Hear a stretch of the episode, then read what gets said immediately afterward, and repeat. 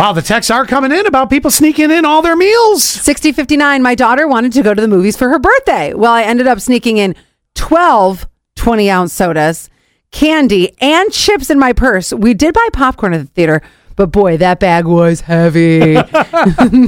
then, man, what's that clinking?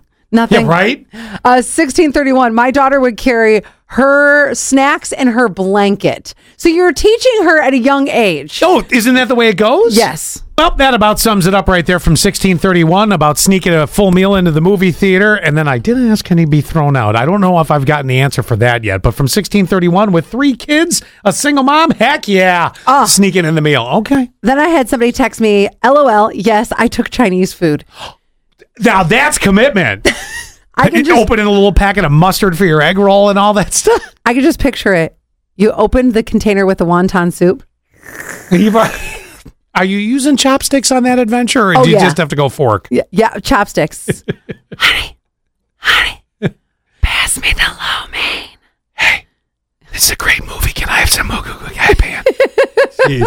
Oh, I got an update for you on something that we talked about years ago. Do you remember this place? They got butt drugs. They love butt drugs. No. You don't remember butt drugs? No.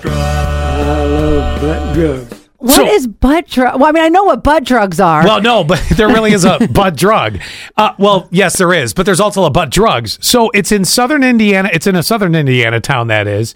And, uh, oh, so there's only one. well, I guess there's only one, yeah. Uh, but they do have a catchy jingle. There's no getting around that. Butt I, I can go for it and get drugs. how about them. Butt drugs. they love butt drugs.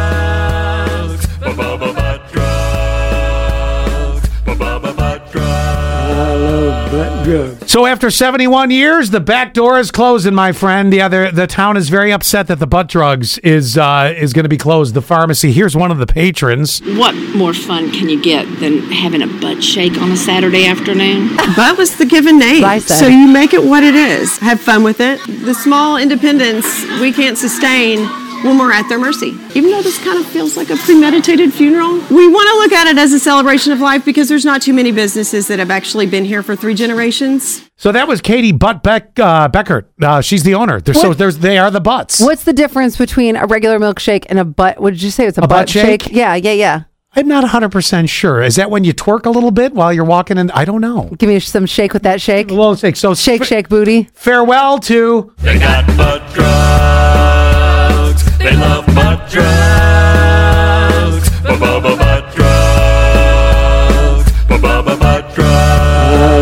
love butt drugs. How do you not remember this story? You are all about the ass. I don't remember this story. I'm I sorry. can't, I can't believe it.